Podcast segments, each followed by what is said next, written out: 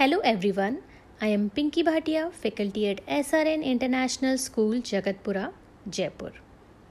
Today I am going to explain a topic from grade 3 science that is types of plants. So let's begin the topic. Dear students, in this audio you will learn about types of plants.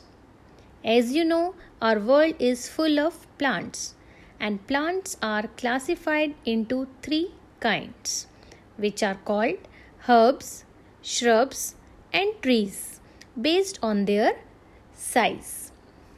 On the basis of size, plants are generally divided into the three groups herbs, shrubs and trees. So today we will learn in detail number 1 herbs Herbs are very small plants. Their stems are soft, thin, and green in color. Most herbs live only for a few months. Rice, mint, and tomato are some examples of herbs. Number 2 Shrubs. Shrubs are small and bushy plants. They are bigger than herbs.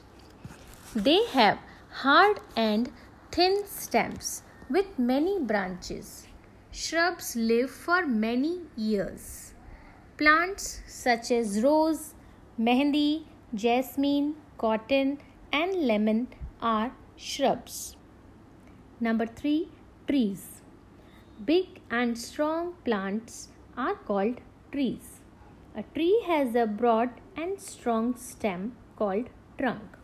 It has many branches with leaves. Banyan, peepal, and neem are some common trees. Some trees live for hundreds of years. Let's recollect, children. When we look around, we find different kinds of plants. Some plants are big and some are small. So, plants are divided into three groups herbs, shrubs, and trees. Herbs are very small plants, they are smaller than shrubs. And shrubs are the plants which are small and have short lifespan. Trees, the plants which are very big and have longer lifespan, are called trees. Trees have hard woody stem. Mint plant, tomato plant, rice plant, are example of herbs.